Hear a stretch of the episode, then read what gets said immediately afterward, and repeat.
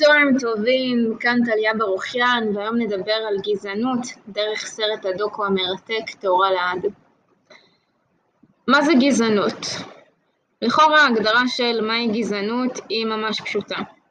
במילון אבן שושן כתוב שגזענות היא ההשקפה שעמי העולם נחלקים לגזעים מסוימים אחדים, גזע אדונים, ולגזעים אחרים שהם נחותים. מילון אבן שושן מוסיף גם מיד לאחר מכן שהגזענות הייתה אחד מעיקריהם של הנאצים בגרמניה ושהיא שימשה יסוד לאנטישמיות פרועה ולהשמדת היהודים. במילים אחרות, כשמדברים עם יהודים ישראלים על מהי גזענות, מיד חושבים על השואה. אבל מה עם גילויים של גזענות שלא קשורים כלפי יהודים ושהם בקנה מידה קטן יותר מהשואה? מה עם גילויי גזענות בישראל? יהודה שינה ויוסי יונה טוענים שההגדרה האקסקלוסיבית והאתנוצנטרית הזאת של, של גזענות מצמצמת את המשמעות של גזענות בהקשרים אחרים. לדעתם גזע זה בכלל פיקציה, הוא לא קיים במציאות, אלא מדובר בהבניה תרבותית, המצאה של בני אדם. אז במקום לדבר על גזענות, הם מציעים שנדבר על הגזעה. הגזעה, לפי מה שהם אומרים, היא התייחסות למאפיינים ביולוגיים של קבוצה מסוימת, למשל צבע עור, והתייחסות למאפיינים חברתיים כמו דת כאל טבעיים, כלומר לתכונות שמעידות על מהות בלתי משתנה של הקבוצה.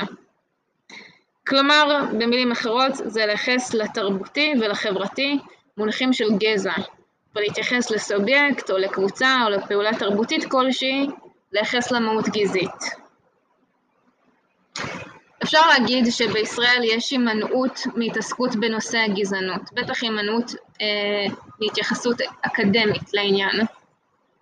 לדעת סמי סמוכה, הגדרות הליברליות של גזענות לא מתאימות לחברות שהן, שהן שסועות באופן עמוק, כמו בישראל, לחברות שהמוצא האתני משחק בהן תפקיד משמעותי ביחס בין המיעוט לרוב.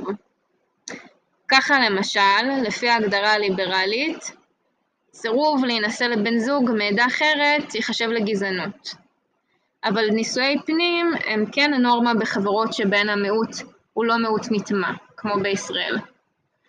על פי סמוכה, דוגמאות אלה מראות שהגדרות הליברליות לא מתאימות לחברות שהן שסועות באופן עמוק, כמו ישראל. לכן הוא חושב שצריך לאמץ הגדרה מצומצמת יותר לגזענות, שהיא רק כנגד מידה מוגזמת של יחס שלילי, אבל יחס עם זאת לדבריו, קשה לקבוע מהי מידה מוגזמת. אמ, יהודה שינה, ו... יהודה שינה ויוסי יונה, שדיברנו עליהם מקודם, חולקים על סמי סמוכה, והם סבורים שהשימוש המצומצם במונחים של גזענות וגזע בישראל חוסם את תשומת הלב לגיל... לגילויים רבים שלה בארץ. הם מדברים על גזענות כפרקטיקה של יומיום, על גזענות בייצוגים חזותיים וספרותיים, ועל מאבק אנטי-גזעני וחקיקה אנטי-גזענית, שמבטאים את הפער הקיים בין ההתייחסות לגזענות בשטח לעומת דלות המחקר האקדמי בישראל בנושא הזה. הסרט תאורה לעד של מאיה זינסשטיין מתקשר לדעתי למושג הגזענות כפרקטיקה של יומיום של יהודה שינה ויוסי יונה. הסרט עוקב אחרי קבוצת הכדורגל בית"ר בשנים 2012-2013 ומציג את הסיפור של הבאת שני שחקנים צ'צ'נים מוסלמים לקבוצה הידועה כקבוצה שמעולם לא שיחקו בה שחקנים ערבים או מוסלמים ושמועדון האוהדים שלה, לה פמיליה, היה ידוע ביחס השלילי שלו כלפי ערבים או מוסלמים. בגלל הבאת השחקנים לקבוצה בזמנו, פתחו חלק מאוהדי הקבוצה בראשות ארגון הפמיליה במחאה שכללה בין היתר קריאות גזעניות, החרמה של הקבוצה ופעולות אלימות. מקור השם של הסרט תורה לעד הוא בשלד שהיה בזמנו עם הכיתוב ביתר תורה לעד, שונף על ידי אוהדי הקבוצה במשחק שהתקיים בליגת העל מיד לאחר שצירפו אליה את השחקנים המוסלמים. מה שמעניין לראות בעיניי הוא שאוהדי הקבוצה מודעים לכך שהם גזענים. הם אפילו שרים על עצמם שהם הקבוצה הגזענית של המדינה. הגזענות כלפי ערבים ומוסלמים היא מבחינתם אידיאולוגיה מובהקת ולגיטימית. בסרט טוען גיידמק שאז הבעלים של הקבוצה שהוא הביא את שני השחקנים הצ'צ'נים לא בגלל היכולת המקצועית שלהם, אלא כדי לשים מראה בפני חברה ישראלית שלדעתו היא גזענית, והוא ידע שההבאה שלהם תעורר מהומות. עורר את הפרובוקציה באופן מתוכנן.